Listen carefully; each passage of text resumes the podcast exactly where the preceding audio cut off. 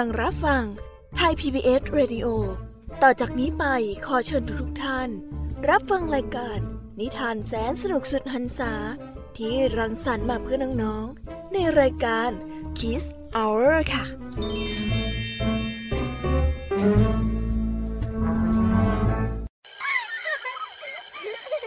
โรงเรียนเลิกแล้วกลับบ้านพร้อมกับรายการ Kids Hours โดยวัญญาชยโย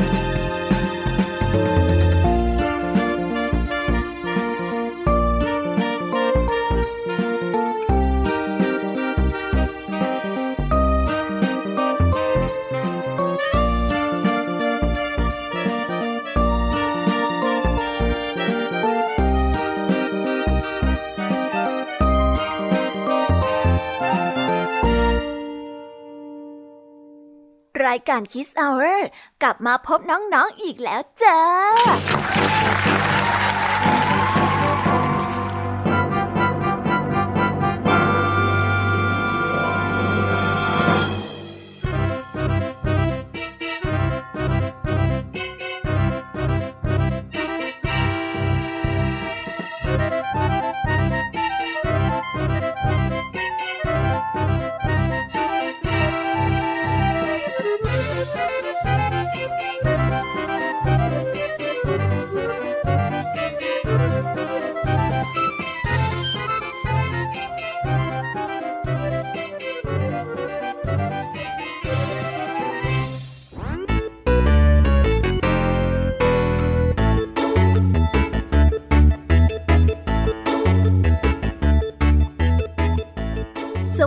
น้องๆที่น่ารักชาวรายการคิสเอาเรทุกๆคนนะคะ วันนี้พี่แยมมี่กับพองเพื่อน ก็ได้นำนิทานสนุกๆมาเล่าให้กับน้องๆได้ฟัง เพื่อเปิดจินตนาการและตะลุยไปกับโลกแห่งนิทานกันอย่างสนุกสนานนั่นเอง น้องๆคงอยากจะรู้กันแล้วใช่ไหมล่ะคะ ว่านิทานที่พวกพี่ไปเตรียมมานั้นเนี่ยจะมีนิทานเรื่องอะไรกันบ้างงั้นเดี๋ยวพี่แอมมี่จะบอกกันเกริ่นไว้ พอให้เรียงน้ำย่อยกันไว้ก่อนนะ วันนี้นะคะคุณครูไหวใจดีของเราก็ได้จัดเตรียมนิทานทั้งสองเรื่องมาให้พวกเราได้ฟังกัน ซึ่งในนิทานเรื่องแรกของคุณครูไหวนี้ มีชื่อเรื่องว่า ชายผู้เกลียดขานต่อกันด้วยเรื่องนักศึกษาผู้รอบรู้ ส่วนเรื่องราวของทั้งสองเรื่องนี้จะเป็นอย่างไร เราต้องไปรอรับฟังกันในช่วงของคุณครูไหวใจดีกันนะคะ พี่ยามีเดี๋ยววันนี้ก็ไม่ยอมน้อยหน้าคุณครูไหวค่ะ ได้จัดเตรียมนิทานมาถึงสามเรื่องสามรสด้วยกัน ในนิทานเรื่องแรกของพี่ยามีนี้ มีชื่อเรื่องว่า ที่อยู่ของลิง ต่อกันด้วยเรื่อง ดินแดนไร้แสง และปิดท้ายด้วยเรื่อง ลูกแกะแสนฉลาด ส่วนเรื่องราวของนิทานทั้งสามเรื่องนี้จะเป็นอย่างไรและจะสนุกสนานแค่ไหน น้องๆต้องไปรอติดตามรับฟังกันในช่วงของพี่ยามีเล่าให้ฟังกันนะคะ วันนี้ค่ะ ลุงทองดีกับเจ้าจอยของเราก็ได้จัดเตรียมนิทานมาฝากพวกเรากันอีกเช่นเคย ซึ่งในวันนี้นะคะ ลุงทองดีกับเจ้าจอยก็ได้จัดเตรียมนิทานสุภาษิตในคำว่าลมเพลมพัด ส่วนเรื่องราวและความหมายของคำคำนี้จะเป็นอย่างไร เราต้องไปรอติดตามรับฟังกันในช่วงของนิทานสุภาษิตกับลุงทองดีและก็เจ้าจ้อยตัวแสบของเรากันนะคะ และปิดท้ายกันอีกเช่นเคยกับพี่เด็กดีจากทางบ้าน ซึ่งในวันนี้นะคะมากันในชื่อเรื่องว่า ดอกไม้ของจาง ส่วนเรื่องราวจะเป็นอย่างไรและจะสนุกสนานแค่ไหนน้องๆ ต้องรอติดตามกันในช่วงของท้ายรายการกับพี่เด็กดีกันนะคะ โอ้โห เป็นยังไงล่ะ แค่ได้ยินแค่ชื่อเรื่องนิทานก็น่าสนุกแล้วใช่ไหมล่ะคะเด็กๆ พี่ยามีก็ตื่นเต้นที่อยากจะรอฟังนิทานที่แสนสนุกที่พวกเรารออยู่ไม่ไหวแล้วล่ะค่ะ มีแต่เรื่องที่น่าฟังทั้งนั้นเลยนะคะเนี่ย เอาละค่ะ งั้นเรามาเตรียมตัวเตรียมใจไปให้พร้อมกับการไปตะลุยในโลกแห่งนิทานกันเลยดีกว่า ตอนนี้เนี่ยคุณครูไหวได้มารอน้องๆอยู่ที่หน้าห้องเรียนแล้วค่ะ ถ้าหากว่าน้องๆพร้อมกันแล้ว งั้นเรามานับถอยหลังพร้อมๆกันเลยดีกว่าค่ะสามสองหนึ่ง let's go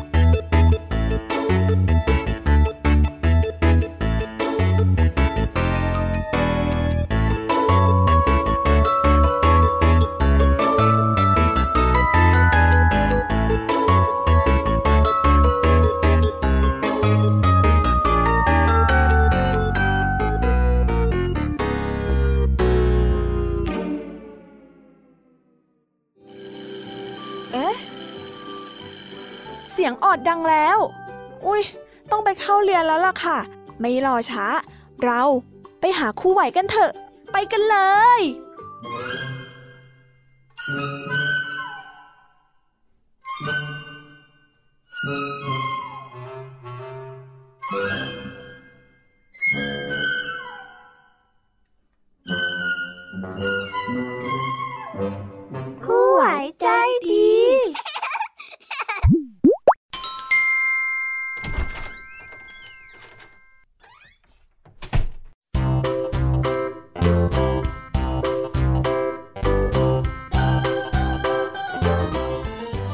ดีค่ะเด็กๆ วันนี้ก็กลับมาพบกับคุณครูไหวกันอีกแล้วนะคะ แน่นอนค่ะว่ามาพบกับคุณครูไหว ก็ต้องมาพบกับนิทานคุณธรรมทั้งสองเรื่องกันอีกเช่นเคย ซึ่งในนิทานเรื่องแรกของคุณครูไหว ที่คุณครูไหวได้เตรียมมาเล่าให้กับเด็กๆ ได้ฟังกันในวันนี้ มีชื่อเรื่องว่า ชายผู้เกลียดค้าน ส่วนเรื่องราวจะเป็นอย่างไร ชายผู้นี้จะเกลียดค้านขนาดไหน เราไปติดตามรับฟังกันได้เลยค่ะ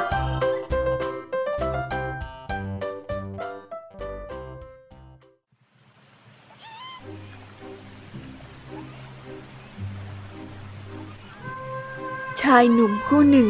เป็นคนที่เกียจคร้านมาก เขาชอบที่จะอยู่กับบ้านโดยที่ไม่ทำอะไรเลย เอาแต่กินกับนอนเพียงเท่านั้น พ่อแม่ใช้ให้ไปทำอะไรเขาก็ไม่ทำทำแต่นั่งนิ่งๆทำเฉยๆทำเป็นหูทวนลมไม่ได้ยินบ้าง แกล้งเปิดวิทยุเสียงดังบ้าง เพื่อกบเสียงของพ่อและแม่เรียกใช้ วันหนึ่ง ผู้ที่เป็นพ่อของเขาได้เริ่มอดรนทนไม่ไหวกับพฤติกรรมอันเกียจค้านของลูกชาย จึงได้เอ่ยด้วยถ้อยคำที่รุนแรงออกไปว่า เองจงออกไปหางานทำถ้าหากว่าเองไม่ทำเช่นนั้นข้าจะไม่ให้ข้าวเองกินแม้แต่มื้อเดียวนะไอ้ลูกรักลูกชายเห็นท่าทางของพ่อที่ดุเดือด ก็เริ่มหวาดกลัว จึงได้หันมาทางแม่ แล้วก็ทำหน้าตาหน้าอ้อนน่าสงสาร เพื่อให้แม่นั้นเห็นใจแล้วก็ช่วยตัวเอง แต่แม่นั้นกลับไม่สนใจเลย และกล่าวเสริมไปในทางเดียวกับพ่ออีกทำให้ชายหนุ่มนั้นเดินคอตกออกมาจากบ้าน สาเหตุที่ทำให้ผู้เป็นพ่อและแม่จำเป็นต้องใช้ไม้แข็งเช่นนั้นกับลูก เพียงเพราะว่า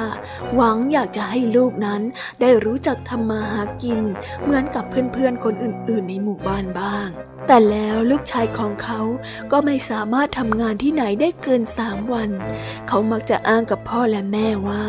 งานนั้นหนักเกินไป เขาทำไม่ได้ เขาทำไม่ไหวเพราะว่าร่างกายไม่ดีบ้าง วันหนึ่ง เขาจึงได้เอ่ยกับพ่อและแม่ไปว่า ผมอยากทำงานที่มันเบาๆ แล้วก็สบายๆอะ ถ้าหากว่างานเป็นแบบนี้ ผมทำได้นานแน่ๆเลยล่ะพ่อ พ่อกับแม่ได้ยินลูกชายพูดแบบนั้น ก็รู้สึกเบื่อหน่ายในความไม่สู้งานของลูกตัวเองเลย จึงได้ไปเอ่ยถามเพื่อนบ้านว่า มีงานที่ไหนบ้างที่เป็นงานเบาและสบายที่สุด เขาจะให้ลูกชายของเขาไปทำเพื่อนบ้านคนหนึ่งจึงได้เอ่ยมาว่า มี เดี๋ยวข้าจะเป็นคนพาไปเองวันรุ่งขึ้น ชายเพื่อนบ้านจึงได้พาลูกชายของเขาไปยังสุสานแห่งหนึ่งในป่าช้า เขาได้กล่าวกับชายหนุ่มผู้เกียจค้านไปว่า นี่แหละงานของเอง งานที่เบาและสบายที่สุด หน้าที่ของเองก็คือ เฝ้าสุสานเพียงอย่างเดียว เองคงจะทำได้นั่นแหละมั้งพูดจบเขาก็ได้หันหลังกลับในทันที โดยทิ้งชายผู้เกลียดค้านไว้ที่ยังสุสานแห่งนั้น ชายผู้เกียจค้านรู้สึกดีใจยิ่งนัก ที่งานของเขานั้นง่ายและก็สบาย ไม่ต้องไปแบกหามให้เหนื่อยหนัก เขาทำอยู่อย่างนี้ได้ประมาณสามวัน ก็ลาออกอีกพ่อและแม่ของเขาสงสัยจึงได้เอ่ยถามว่า ลาออกทำไม เพราะงานที่ทำอยู่นั้นทั้งเบาแล้วก็สบายที่สุดแล้ว ชายผู้เกียจค้านจึงได้ตอบกับพ่อและแม่ไปว่า โอ้ย ผมไม่ทำแล้วล่ะ งานอะไรก็ไม่รู้ ไม่เห็นจะยุติธรรมเอาซะเลย ก็เห็นมีแต่ผมคนเดียวที่ต้องนั่งเฝ้าอยู่ ส่วนคนอื่นๆ ในสุสานก็พากันนอนหลับสบายทั้งวันทั้งคืน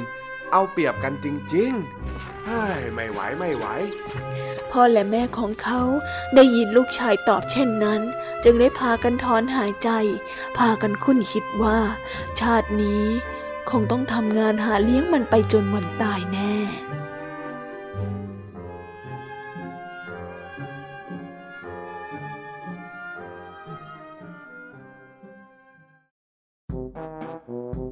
นิทานเรื่องนี้ก็ได้สอนให้เรารู้ว่า คนที่เกลียดค้านไม่ว่าจะทำอะไร ก็มักจะหาข้ออ้าง หรือข้อหลีกเลี่ยงได้เสมอ เพื่อที่จะได้ไม่ต้องทำสิ่งนั้น ต่อให้งานเบาและสบายมากแค่ไหน ก็ไม่สามารถเอาชนะคนที่ขี้เกียจได้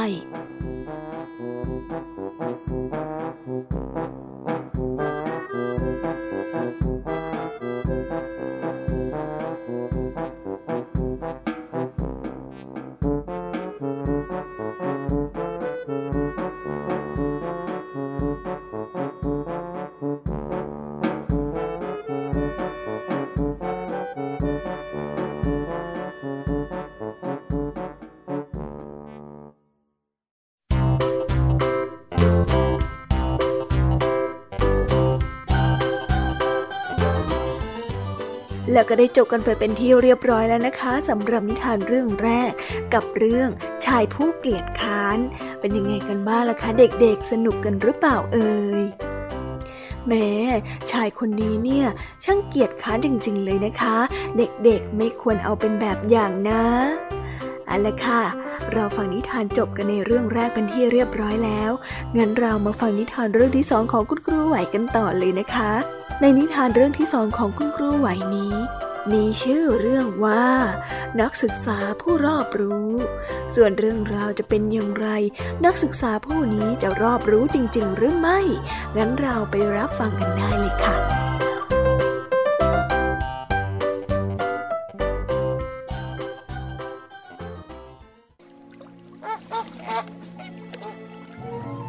กันละครั้งหนึ่งนานมาแล้ว มีนักศึกษาหนุ่มผู้หนึ่ง ได้ทำการว่าจ้างเรือแจวให้ข้ามฟาก ในขณะที่ท้องฟ้า เต็มไปด้วยเมฆที่ดูมืดคลึ้ม และลมเริ่มพัดจนเกิดน้ำเป็นละลอกคลื่นเล็กๆ เรือแจวก็ได้แล่นไปอย่างช้าๆ จนเมื่อเรือได้เข้าสู่กระแสน้ำอันเชี่ยวกราดคนแจวเรือจึงต้องใช้ความระมัดระวังเป็นอย่างมาก ส่วนฝ่ายของนักศึกษานั้น ก็เอาแต่นั่งก้มหน้าอ่านหนังสือเล่มใหญ่อยู่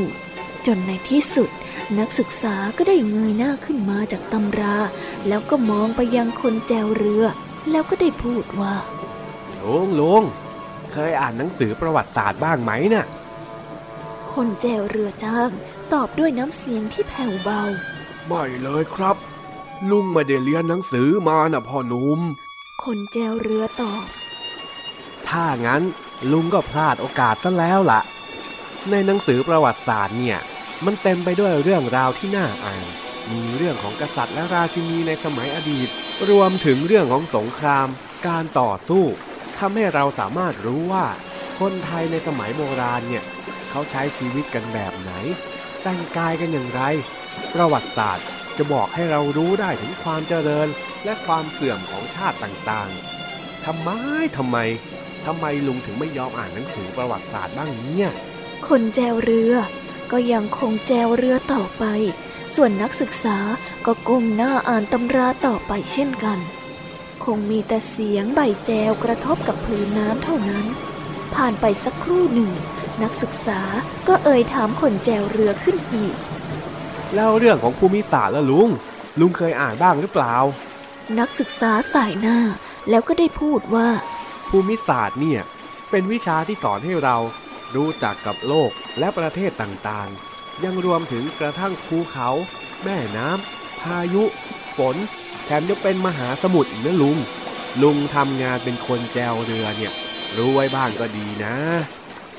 แต่คนแจวเรือก็ยังยืนยันคำตอบว่า ลุงไม่ได้เรียนหนังสือก็เลยอ่านไม่ออกนะสิโอ้ ถ้าลุงไม่รู้จักวิชานี้เนี่ย ลุงนี่ไม่มีค่าอะไรเลยนะเนี่ย ดูแล้วลุงคงทำงานไปแค่วันวันละสิท่า ไม่เลย ลุงไม่เคยอ่านอะไรเลยจริงๆ วันวันก็ต้องแจวเรือทำงานเพื่อที่จะหาเงินส่งให้ลูกของลุงเรียนอีกทีนึงนะอ่า แล้ววิทยาศาสตร์ละลุง ลุงเคยอ่านหรือเปล่า ก็ไม่เคยอีกนั่นแหละคุณ ลุงนี่เป็นคนอย่างไงกันแน่เนี่ย วิทยาศาสตร์ เป็นวิชาที่ช่วยอธิบายถึงเหตุผลต่างๆ บนโลกใบนี้ ลุงรู้ไหมว่า ความก้าวหน้าของคนเราในทุกวันนี้เนี่ยขึ้นอยู่กับวิทยาศาสตร์ทั้งนั้นเลยนะ นักวิทยาศาสตร์ ถือว่าเป็นคนที่สำคัญเป็นอย่างมากเลยในโลกใบนี้เนี่ยเพราะไม่ว่าพวกเขาจะทำอะไร ก็ดูจะเป็นประโยชน์กับโลกไปซะหมด บางที ลุงก็น่าจะลองทำความรู้จักบ้างนะ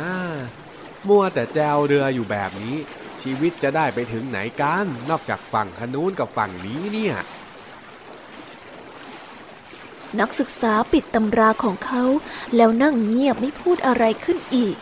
ในช่วงเวลานั้นก้อนเมฆสีดำได้แผ่ขยายและปกคลุมไปทั่วท้องฟ้า ลมเริ่มพัดแรงขึ้น และก็มีฟ้าแลบแปลกปล่าเป็นเหตุบอกว่าพายุกำลังจะมา และเรือ ก็ยังเหลือระยะทางอีกกว่าครึ่ง ซึ่งไกลมาก มากกว่าจะถึงฝั่ง คนแจวเรือแงนขึ้นไปบนท้องฟ้า ด้วยสีหน้าที่หวาดหวั่นดูเมฆนั่นสิคุณ พายุคงจะมาถึงเราในไม่ช้าแน่ๆ คุณว่ายน้ำเป็นไหมครับ ว่ายน้ำว่ายน้ำเหรอ ผมว่ายไม่เป็นหรอกลุง นักศึกษาพูดขึ้นอย่างตื่นตกใจกลัว บัดนี้คนแจวเรือเป็นฝ่ายเลิกคิ้ว มองนักศึกษาอย่างประหลาดใจบ้างแล้ว และก็ได้พูดว่า อะไรกัน นี่คุณว่ายน้ำไม่เป็นหรอกหรือ คุณมีความรอบรู้มากมายออกขนาดนี้ ทั้งประวัติศาสตร์เอ่ยภูมิศาสตร์เอ่ยแถมวิชาวิทยาศาสตร์คุณก็ยังรู้ แต่ทำไมคุณถึงไม่รู้ ว่าการว่ายน้ำเนี่ยมันเป็นยังไง เดี๋ยวอีกสักพักหนึ่งเถอะ คุณจะได้รู้เลยว่า ชีวิตของคุณต่างหากที่ไม่มีค่าเอาซะเลย ลมพายุก็ได้พัดแรงขึ้นเรื่อยๆเรื่อยๆเรือแจวลำน้อย ถูกคลื่นและลมโหมซัดพัดกระหน่ำใส่เข้ามาใส่เข้ามา ในไม่ช้านาน เรือแจวก็ได้ถูกคลื่นและพายุซัด จนเรือพลิกคว่ำพคนแจวเรือจ้า สามารถว่ายน้ำขึ้นฝั่งมาได้อย่างปลอดภัย แต่ทว่า นักศึกษาผู้น่าสงสารได้จมหายไปในกระแสน้ำอันเชี่ยวกรานนั่นเอง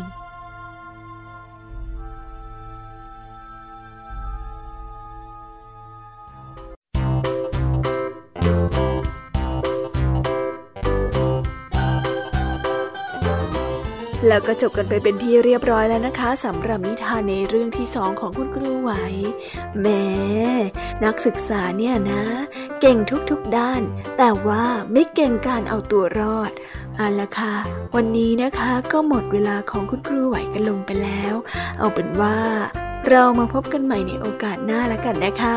สำหรับวันนี้เนี่ย ครูไหวต้องขอตัวลากันไปก่อนแล้ว สวัสดีค่ะ บ๊ายบาย ไปหาพี่ยามีในช่วงต่อไปกันเลยค่ะ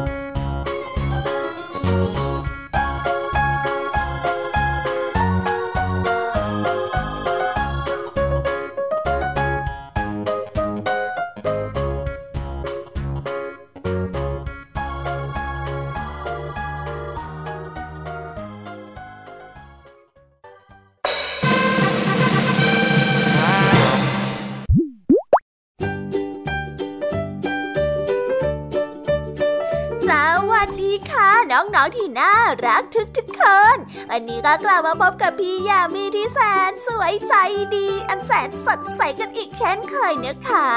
และแน่นอนค่ะว่ามาพบกับพี่ยามีก็ต้องมาพบกับนิทานที่แสนสนุกในการถึงสามเรื่องสามรสค่ะ ซึ่งในวันนี้นะคะนิทานเรื่องแรกที่พี่ยามีได้เตรียมมาฝากน้องๆกัน นั่นมีชื่อเรื่องว่า ที่อยู่ของลิง น้องๆอยากฟังกันแล้วหรือยังเอ่ย ถ้าน้องๆออยากฟังกันแล้วเนี่ยงั้นเราไปฟังนิทานเรื่องแรกของพี่ยามีกันเลยดีกว่าค่ะ ไปฟังกันเลย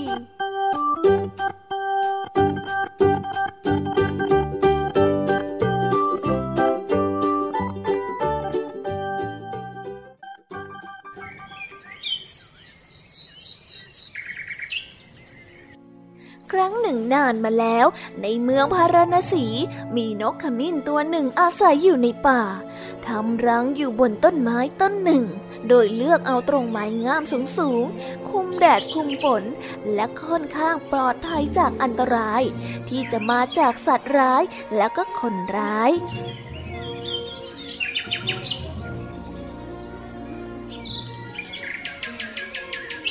เจ้านกขมิ้นเหลืองอ่อน นอนอยู่บนรังอย่างสงบสุขเรื่อยมาคราวหนึ่ง ได้เกิดฝนตกชุกติดต่อกันมาหลายวัน จนน้ำฉ่ำฟ้า ชุ่มพื้นดิน ไม่ว่าฝนจะตกมาหนักหนาแค่ไหน ก็ไม่ทำให้เจ้านกขมิ้นเดือดร้อนอะไรเลย เพราะหลังของมัน คุ้มครอง ป้องกันลมและฝนได้เป็นอย่างดี ที่ใกล้ๆของรังนกขมิ้น ได้มีลิงตัวหนึ่ง หลับแล้วก็หลบฝนอยู่ แต่ก็หลบไม่พ้น มันจึงได้เปียกปอนไปทั้งตัว นั่งสั่นงันงกจ้านกขมิ้นจึงอดสงสารไม่ได้ ก็ได้เอ่ยถามไปว่าพี่ลิงจ๋าท่าน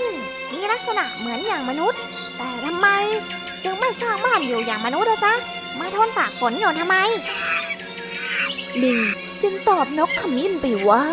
เมื่อก่อนเนี้ยฉันอาศัยอยู่ในถ้ำซึ่งมีอาหารแล้วก็น้ำอยู่รอบๆบบริเวณถ้ำแต่ตอนเนี้ยได้มีลิงแม่ลูกอ่อนหลายตัวมาอาศัยอยู่ ฉันสงสารแม่ลูกอ่อนเหล่านั้นน่ะ ไม่อยากจะแย่งอาหาร ฉันก็ต้องมาหาที่อยู่ใหม่ แต่ยังไม่ทันได้ทำที่อยู่อาศัยเลย ฝนก็ตกลงมาหลายวัน แต่ถ้าฝนหยุด ฉันอยากจะทำที่อยู่ใกล้ๆกับเจ้าได้ไหม นกขมิ้นน้อยได้ตอบว่า ได้สิจ้าพี่ลิง เพราะฉันน่ะก็อยู่คนเดียวไม่มีเพื่อนหรอก พ่อกับแม่ฉันก็ตายไปหมดแล้วน่ะ ลิงดีใจและได้ลงมือทำที่อาศัยให้ใกล้กับรังของนกขมิ้น จากนั้นลิงกับนกขมิ้นก็ได้เป็นเพื่อนที่ดีต่อกัน ช่วยกันคิดแก้ปัญหา หรือเมื่อมีความทุกข์ก็ปรึกษาและก็ร่วมกันคิดแก้ไขปัญหากัน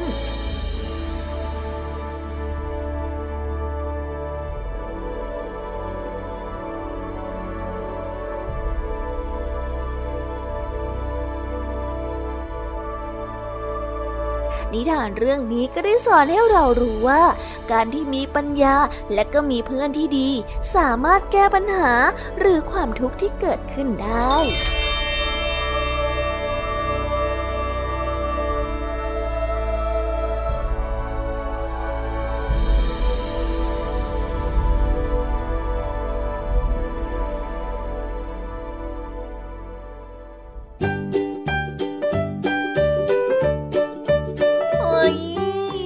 ก็จบนิทานเรื่องแรกของพี่ยามีกันไปเป็นที่เรียบร้อยแล้วนะคะ งั้นเราไปต่อกันในนิทานเรื่องที่สองกันเลยดีกว่าไหมคะ โอเคค่ะ งั้นเราไปต่อกันในนิทานเรื่องที่สองกันต่อเลยนะ ในนิทานเรื่องที่สองของพี่ยามีนี้ มีชื่อเรื่องว่า ดินแดนไร้แสง ส่วนเรื่องราวจะเป็นอย่างไรและจะสนุกสนานแค่ไหน ดินแดนนี้จะมืดมิดแล้วก็ไร้แสงขนาดไหนเนี่ย เราไปติดตามรับฟังกันได้เลยค่ะ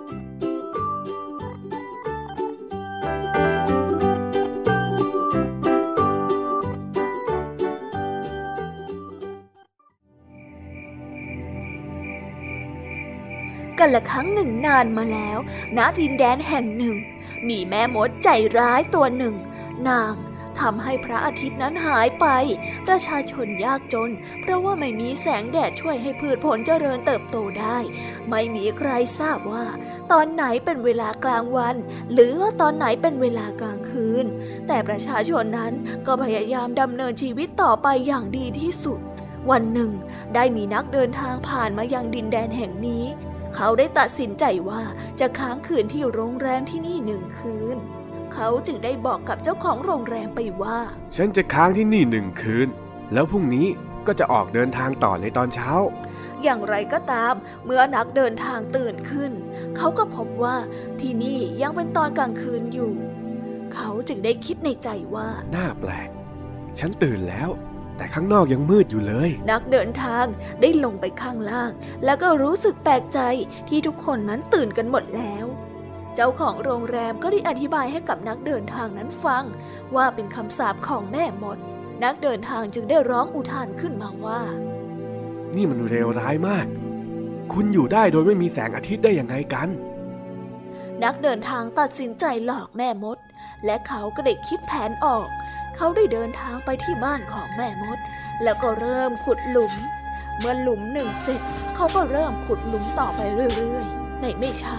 แม่มดก็ได้ออกมาดูว่าเขานั้นกำลังทำอะไร เจ้านี่มาทำอะไรที่นี่ แม่มดได้ถามด้วยความโกรธ นักเดินทางเจ้าเล่ห์ก็ได้ตอบกลับไปว่าข้ากำลังขุดหาสมบัติน่ะ หลายปีก่อนข้าฝังสมบัติไว้ตรงนี้ แต่ตอนนี้ข้าหาสมบัติไม่เจอ เพราะว่ามันมืดเกินกว่าที่ข้าจะมองเห็น ท่านช่วยข้าหน่อยจะได้ไหม แม่มดชอบสมบัติก็ได้หัวเราะเสียงแหลมออกมาว่า ข้าจะขโมยสมบัติเจ้าโง่นี่ ทันทีที่เขาหาสมบัติเจอ แล้วแม่มดก็ได้กลับคำสาป พระอาทิตย์ขึ้นเป็นครั้งแรกในรอบหลายปี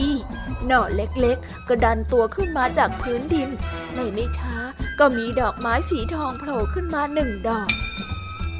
นักเดินทางได้อุทานพร้อมกับชี้มือไปที่ดอกไม้นั่น และนี่แหละที่เป็นสมบัติของฉัน แม่มดโกรธมากที่ถูกหลอก ดินแดนแห่งนี้มีแสงแดดอีกครั้ง และทุกคนยกเว้นแม่มดก็อยู่ด้วยกันอย่างมีความสุขตลอดไป พร้อมกับทิ้งความขุนเคืองใจให้กับแม่มด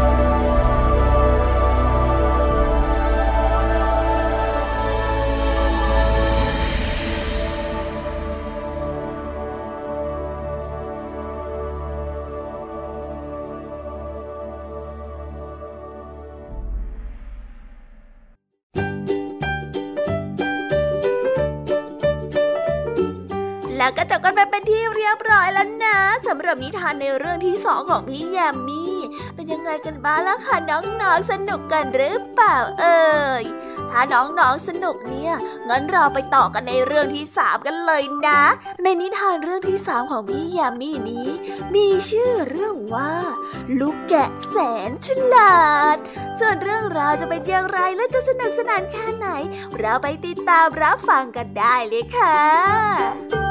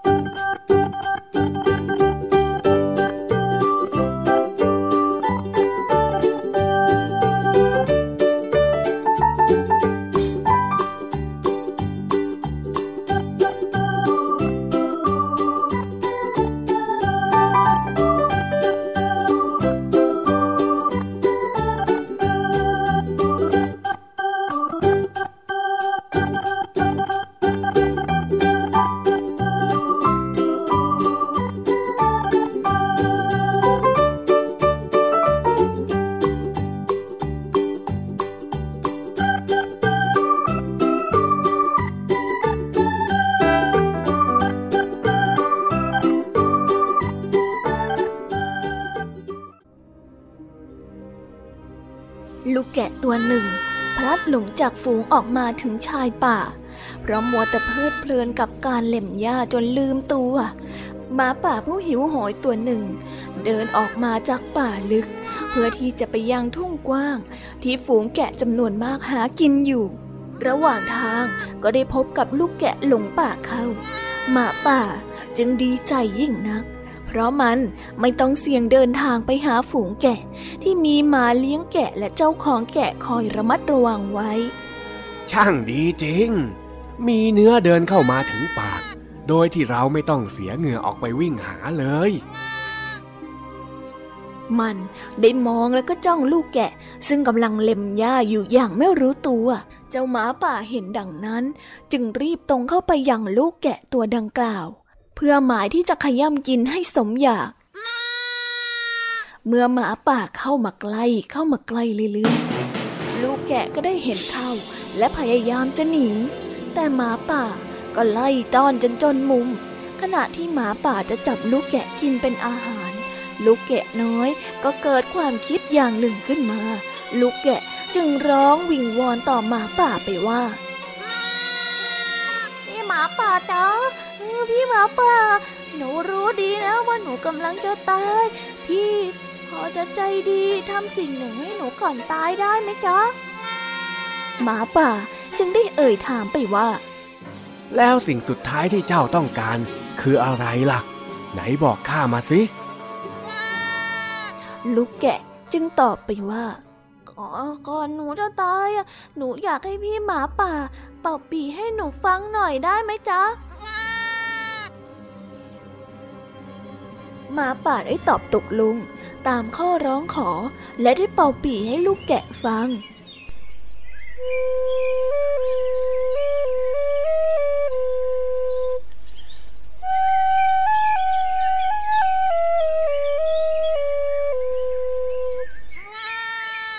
เมื่อหมาป่า หยุดเป่าปี ลูกแกะก็เลยเอ่ยขึ้นมาว่า โอ้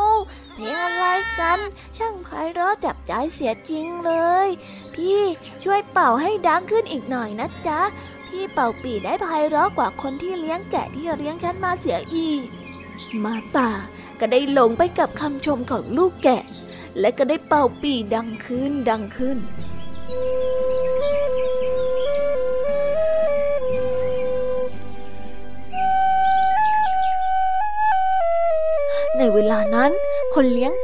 และสุนัขเฝ้าแกะที่กำลังมองหาลูกแกะที่หายไป ก็ได้ยินเสียงปีพวกเขาจึงได้วิ่งเข้าไปตามหาเสียง และเข้าจับหมาป่าตัวนั้น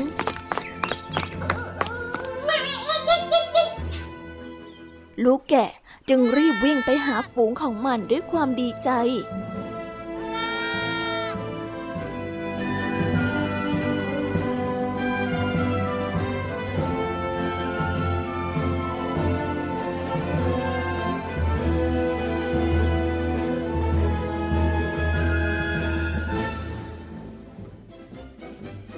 านเรื่องนี้ก็ได้สอนให้เรารู้ว่า ทุกอย่างย่อมมีทางออก หากมีสติและความตั้งใจในการแก้ไข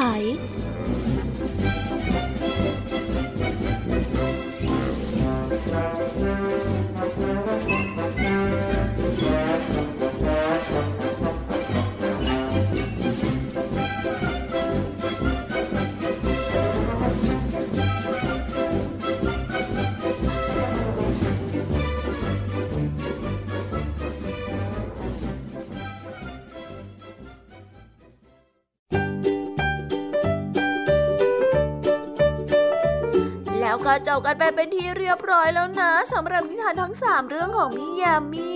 โอ้ยเวลาช่างผ่านไปรวดเร็วจริง ๆ เลยนะคะเนี่ยเผ่อแป๊บแป๊บๆจบนิทานทั้งสามเรื่องของพี่ยามีกันไปอีกแล้วว่ะงั้นพี่ยามีก็ต้องบอกลาน้องๆกันอีกแล้วใช่ไหมล่ะคะ แต่น้องๆไม่ต้องเสียใจนะ เพราะว่าเราจะกลับมาพบกันแบบนี้ในทุกๆวันจันทร์ถึงศุกร์ค่ะ และสำหรับตอนนี้เนี่ยพี่แยมมี่ต้องขอตัวไปพักผ่อนแป๊บหนึ่งก่อน เดี๋ยวกลับมาพบกันใหม่ในช่วงท้ายรายการสำหรับตอนนี้ไปหาลุงทองดีกับเจ้าจ้อยกันก่อนนะคะ เพราะว่าวันดีเนี่ยลุงทองดีได้นำสำนวนที่ว่าเอ้ย ยังไม่บอกดีกว่าค่ะ ให้น้องๆไปรับฟังกันในช่วงนิทานสุภาษิตกันเลยสำหรับตอนนี้พี่ยามีขอตลากันไปก่อนแล้ว สวัสดีค่ะ บ๊ายบาย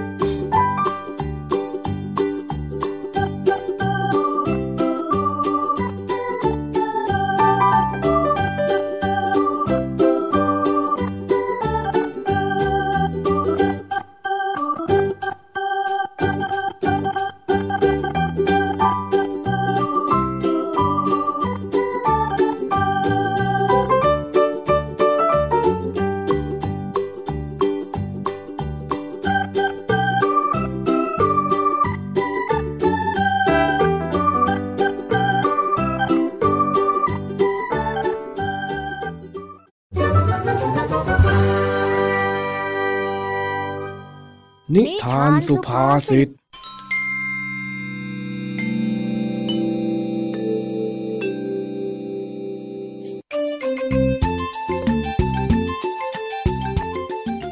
ันนี้เจ้าจ้อยกับลุงทองดีมาเดินเก็บผักแถวชายคนา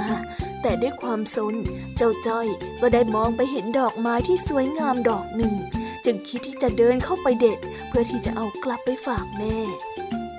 เฮ้ย ไอ้จ้อย อย่าเดินเข้าไปแถวนั้น ป่าน่ะมันอันตราย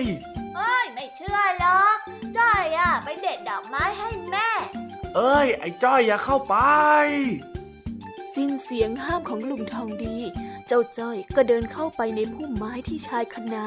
เพื่อที่จะไปเด็ดดอกไม้มาให้แม่ ถึงแม้ว่าลุงทองดีจะตะโกนห้ามแล้วก็ตาม แต่เจ้าจ้อยก็เข้าไปเด็ดจนได้ เธอลุงทองดีโวยวายอะไรก็ไม่รู้ไม่เห็นจะเป็นอะไรเลย นี่ไงจ้อยได้ดอกไม้สวยๆมาฝากแม่ด้วยล่ะสวยจังเลยจ้อยสวยจังเลยเอ็งเนี่ยนะ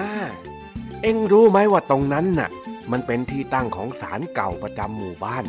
ปกติแล้วเนี่ย ไม่มีใครเขาเข้าไปยุ่งกันหรอกนะ โอ้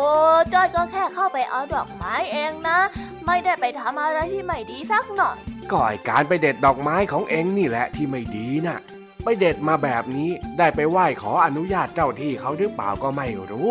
โอ้ยลุงทองดีอะคิดมาก ไม่มีอะไรหรอกนะไปไปไปกลับบ้านแล้วแล้วเออ เอ็งเนี่ยนะ เดี๋ยวถ้าหากว่าโดนอะไรแล้วก็ข้าจะสมน้ำหน้าให้จ้อยแม่กลัวเหรอมาสิมาสิ มาเลยแบลแบลแบลเออทำเป็นพูดไปเถอะนะเอ็งน่ะพอตกเย็น เจ้าจ้อยก็มีอาการตาบวมปูดโปน ลุงทองดีรู้ข่าว จึงได้รีบมาดูเจ้าจ้อย พร้อมกับบ่นเจ้าจ้อยถึงเรื่องที่ได้ทำไปเมื่อเย็นโอ้ยเอ้ยโอ้ยเจ็บคันด้วยเอ้ยนี่ไงเจ้าจ้อย เป็นยังไงล่ะข้าบอกแล้วใช่ไหมว่าอย่าเข้าไป เอ็งคงโดนดีเข้าแล้วล่ะสิเนี่ยโอ้ยลุงทองดีอย่าซ้ำเติมจ้อยเลย แค่เนี้ยจ้อยก็ปวดตา แถมยังคันได้แย่อยู่แล้วอะอ่าไหนไหนไหนขอข้าดูชัดๆหน่อยสิอ้าวโอ้ยโอ้ยโอ้ยลุงทองดีจับเบาๆสิจ๊ะอืมดูสิเนี่ย ตาบวมปิดไปหมด แถมยังคันขยเยอแบบนี้ ต้องเป็นอิทธิฤทธิ์ของสารประจำหมู่บ้าน ที่เองเพิ่งไปลบหลู่มาแน่จ้อยไม่ได้ลบหลู่สักหน่อยจ้อยก็แค่ไปเด็ดดอกไม้มาให้แม่ เอาไว้ไปทำบุญพรุ่งนี้เองนะจ้อยอะเจตนาดีตั้งหากๆเออ ไม่รู้ละถ้าอย่างนั้นก็คงจะเป็นเรื่องของลมเพลมพัดซะละมั้งฮะมันเกี่ยวอะไรกันเหรอลุงทองดี เกี่ยวสิเอ็งรู้จักไหมฮะ ลมเพลมพัดน่ะ รู้สิจ๊ะทำไมจ้อยจะไม่รู้ ใครๆเขาก็รู้กันทั้งนั้นแหละอืม เอ็งแน่ใจนะว่ารู้จริงๆน่ะอะ ถ้าลุงทองดีไม่เชื่อ เดี๋ยวจ้อยจะร้องให้ฟังก็ได้ ลมเพลมพัดโบกสะบัดพัดมาไวๆลมเอ่ยลมพัดอะไรลมเอ่ยลมพัดอะไรเดี๋ยวๆเจ้าจ้อยจะบอกให้มันไม่ใช่แล้ว นี่มันคนละอันกับที่ข้าพูดแล้วเนี่ย อ้าว แล้วมันยังไงอะจ๊ะลมเพลมพัดเนี่ย มันเป็นคำสมัยโบราณ ที่เอาไว้เรียกอาการที่อยู่ๆก็เจ็บป่วยขึ้นมา โดยไม่รู้สาเหตุทำให้เข้าใจว่าเกิดจากการถูกกระทำคุณใสยหรือเกิดจากการที่ดวงตก แล้วบังเอิญไปอยู่ในสถานที่ที่ไม่ดีเข้าไงล่ะเจ้าจ้อยอุ้ยจ้อยฟังแล้วขนลุกเลยนะเนี่ยเฮ้ย เอ็งไม่ต้องกลัวไปหรอกนะข้ายังอยู่ตรงนี้ทั้งคนไม่มีใครทำอะไรเองได้แน่นอน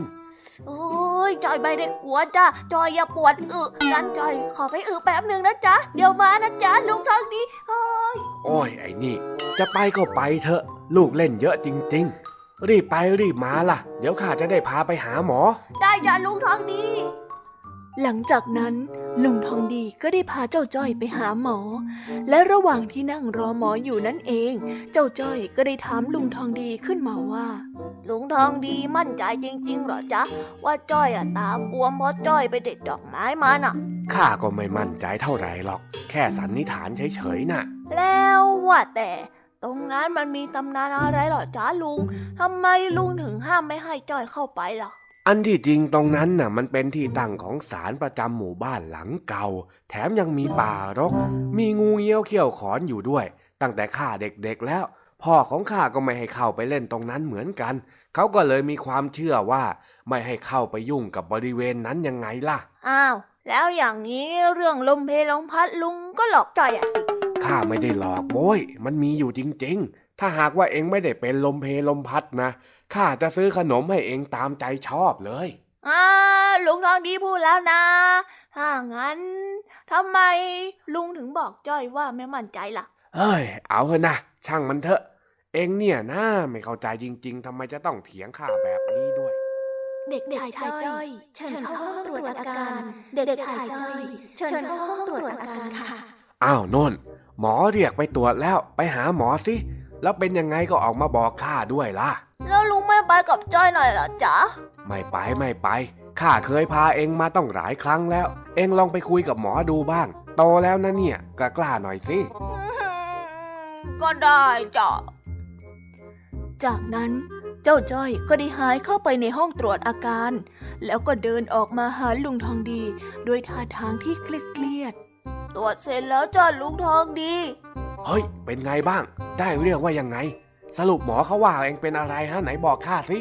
จ้อยอะโดนลมเพลลมพัดจริง ๆ ด้วยจ้ะลุง นั่นไงข้าบอกแล้วว่ามันมีอยู่จริง โอ้ยดูสิเนี่ย โอ้โอ้ขวัญเอ้ยขวัญมา เดี๋ยวข้าจะพาไปหาหลวงพ่อรดน้ำมนต์นะอืมแต่ไม่ต้องรดน้ำมนต์หรอกจ้ะอ้าวไม่รดก็ไม่หายสิวะ นี่เอ็งโดนลมเพลลมพัดเลยนะไอ้จ้อย โอ้ยลมเพลลมพัดที่จ้อยบอกอะมันก็คือจ้อยอะโดนขนบุ้งเข้าตาตั้งหากลมพัดมาจากไหนก็ไม่รู้ไม่เห็นเกี่ยวอะไรกับอาถรรพ์ที่ศาลหมู่บ้านเราเลยอ้าวอยังงั้นหรอกเหรอเอองั้นเรากลับบ้านกันดีกว่าเนาะแม่แม่แม่แม่แม่ทีเนียละเนียนเทียวนะลุงจำสัญญาไม่ได้เหรอจ๊ะเออ จำได้ก็ได้วะ ปัดโถเอ้ย เสียตังค์อีกแล้ว สะใจจริงๆ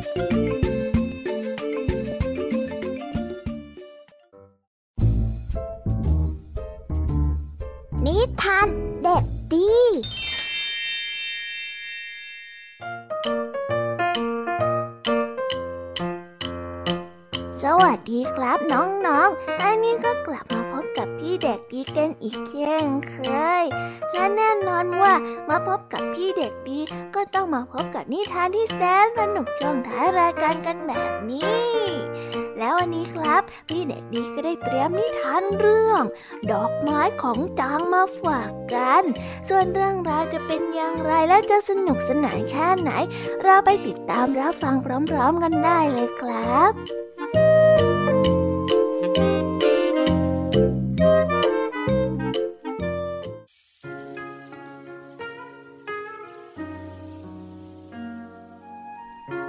สมัยราชวงศ์หนึ่งซึ่งหลายผู้สืบทอดบัลลังก์มีเด็กหนุ่มคนหนึ่งชื่อว่าจาง อาศัยอยู่ในเขตชนบทจางเป็นเด็กหนุ่มที่มีความรักในดอกไม้อย่างมาก เขาได้ปลูกดอกไม้ไว้มากมาย ในสวนของเขา หวังว่าวันหนึ่งจะได้นำดอกไม้นั้นไปถวายกับพระราชา ผู้ที่ได้รับการกล่าวขานว่าทรงโปรดดอกไม้เป็นที่สุด ในพระราชวังของพระองค์มีพฤกษามากมายนานาพันธุ์ที่พระราชาทรงปลูกไว้ทดแทนที่ทรงไม่สามารถมีพระโอรสหรือพระธิดาได้ พระราชาทรงพยายามปีแล้วปีเล่าที่จะทรงมีองค์รัชทายาทสืบทอดบัลลังก์แต่ก็ไม่ประสบความสำเร็จ จนกระทั่งวันหนึ่ง ขณะที่เสด็จประพาสในอุทยานสวนของพระองค์ ก็ได้ทรงมีพระราชดำริขึ้นมาว่า ถึงเวลาแล้วที่จะต้องหาใครสักคนมาสืบทอดพระราชบัลลังก์ให้ได้ ด้วยวิธีการใดวิธีการหนึ่ง ว่าแล้วก็จึงมีพระราชองค์การไปทั่วทุกแคว้น ให้มหัดเลี้ยงนำเมล็ดพันธุ์ของดอกไม้ที่พระองค์ พระราชทานให้ไปแจกแก่เด็กหนุ่มทุกๆคน และหากเด็กหนุ่มคนไหน สามารถปลูกดอกไม้ที่สวยงามที่สุด มาถวายให้กับพระราชาได้ เด็กหนุ่มคนนั้นจะได้ขึ้นครองพระราชบัลลังก์แทนพระราชาจางก็เป็นหนึ่งในนั้นที่ได้รับเมล็ดพันธุ์ของพระราชาด้วย ในช่วงเวลานั้น เด็กหนุ่มมากมายต่างพากันหันมาปลูกดอกไม้ในบ้านของตนเอง คนที่กระตือรือร้นที่สุด คงจะเป็นหนุ่มน้อยจางที่รีบนำเมล็ดพืช ลงดินแล้วก็ใส่ปุ๋ย ลดน้ำในทุกๆวัน แล้วก็ได้พยายามไม่ลดน้ำมากหรือว่าน้อยจนเกินไป แต่เป็นที่น่าแปลกใจที่ดอกไม้นั้นยังไม่ยอมผลิดอกหรือว่าออกใบสักที บางทีห้องนี้อาจจะร้อนเกินไปก็ได้เนาะจางจึงได้รีบยกกระถางต้นไม้ไปอีกห้องหนึ่ง จนแล้วจนรอด ดอกไม้ก็ยังไม่โผล่ออกมาจากกระถาง อืม บางทีห้องนี้อาจจะเย็นไปก็ได้เนาะจางได้ย้ายกระถางไปห้องใหม่เช่นเดิมเหมือนทุกวัน อืม ฉันทำอะไรผิดไปเนาะดอกไม้ถึงไม่ยอมงอกสักทีนุ้งอะ เพราะเจ้าอยากเป็นพระราชามากเกินไปนะสิคุณตาข้างนอกบ้านบอกจางอย่างนั้น บ้างก็ว่าดินมากเกินไป น้ำน้อยไป และให้จางนั้นล้มเลิกความตั้งใจเสีย แต่พ่อแม่ของจางได้เห็นความกังวลของลูกชาย กลับยืนยันอย่างมั่นใจทำดีที่สุดเท่าที่ลูกทำได้ แล้วเข้าไปพบกับพระราชาเถอะนะ แต่ ผมคงทำให้พระราชาผิดหวัง จางได้กล่าวอย่างเศร้าซึม อย่ากังวลไปเลย เจ้าเพียงทำหน้าที่ที่เข้าไป บอกความจริงกับพระราชาเท่านั้น พ่อของจางได้กล่าว แม่ของเขาจัดหาเสบียง อาหาร และย่ามสำหรับใส่กระถางต้นไม้ไปถวายให้กับพระราชา จางได้อำลาพ่อกับแม่ และเป็นเด็กหนุ่มที่ออกจากบ้านเป็นคนสุดท้าย เมื่อจางไปถึงเขตพระราชาวัง ก็ได้พบกับเด็กหนุ่มมากมาย พร้อมกับกระถางดอกไม้ที่เต็มไปด้วยดอกไม้ที่บานสะพรั่ง และก็สวยงาม พระราชาได้เสด็จออกมาเยี่ยมชมทีละกระถางจนกระทั่งถึงจางที่อยู่ท้ายแถว ข้าพระองค์ไม่ประสบความสำเร็จในการปลูกดอกไม้พระเจ้าค่ะ ขอพระราชา พระราชทานอภัยให้กับข้าด้วย พระราชาได้อุทานขึ้นเล็กน้อย พระราชาทรงประกาศออกมาว่าหืมใครบอกเราต้องการให้รางวัลเจ้าต่างหาก นี่คือดอกไม้ที่สวยที่สุดเท่าที่เราเคยเห็นมา เมล็ดพันธุ์ดอกไม้ทุกเมล็ดที่เราส่งออกไปนั้น จะผ่านการต้มในกาน้ำร้อนซะก่อน ฉะนั้นย่อมไม่มีเมล็ดใดที่สามารถผลิดอกออกใบได้ กระถางใดที่ดอกไม้ยิ่งสวยงาม ก็ยิ่งเต็มไปด้วยคำลวงทั้งนั้น มีแต่เจ้าที่นำเอาความจริงมาให้เรา ข้าละปลื้มใจจริง ๆ พระราชานั้นทรงประคองเด็กหนุ่มจางขึ้นมาพร้อมกับประกาศแต่งตั้งให้เขาเป็นองค์รัชทายาทแล้วก็ได้ขึ้นครองบัลลังก์เป็นพระราชาองค์ต่อไป จางได้กลายเป็นจักรพรรดิที่ยิ่งใหญ่ในเวลาต่อมา ไม่ใช่เพราะกระถางเปล่าใบหนึ่ง แต่เป็นเพราะความจริงที่แสดงออกไปอย่างไม่ปกปิดหรือว่าซ่อนเร้น ผู้ที่ตระหนักเท่านั้นจึงจะมองเห็น แล้วก็ได้จบไปแล้วนะครับสำหรับนิทานของพี่เด็กดีในวันนี้ เป็นยังไงกันบ้างครับ น้องๆสนุกกันไหมเอ่ย ถ้าสนุกเนี่ย เดี๋ยวครั้งหน้าพี่เด็กดีจะเตรียมนิทานแบบนี้มาฝากกันอีกเช่นเคยนะครับ แต่ว่าตอนนี้เวลาของพี่เด็กดีก็ได้หมดลงไปแล้วล่ะครับ เอาไว้พบกันใหม่ในวันหน้านะสำหรับวันนี้พี่เด็กดีก็ต้องขอตัวลากันไปก่อนแล้วนะครับ สวัสดีครับ บ๊ายบาย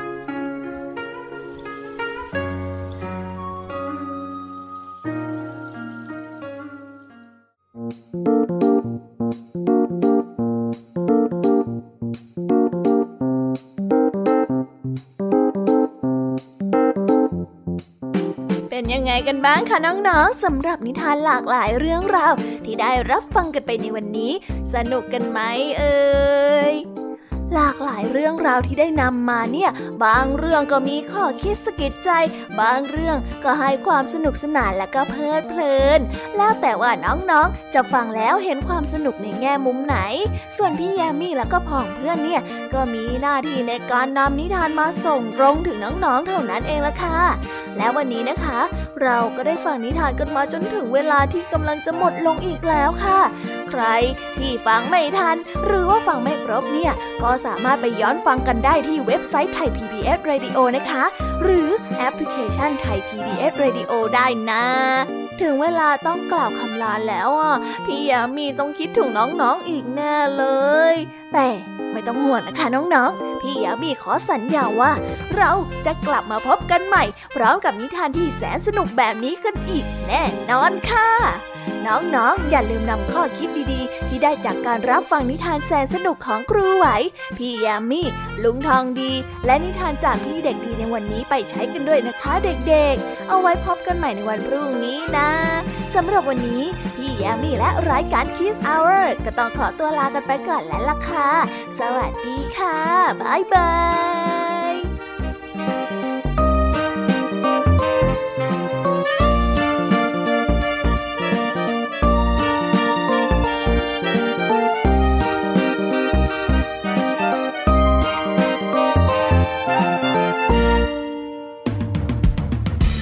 รับฟังรายการย้อนหลังได้ที่เว็บไซต์และแอปพลิเคชัน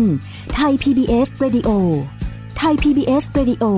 วิทยุข่าวสารสาระ เพื่อสาธารณะและสังคม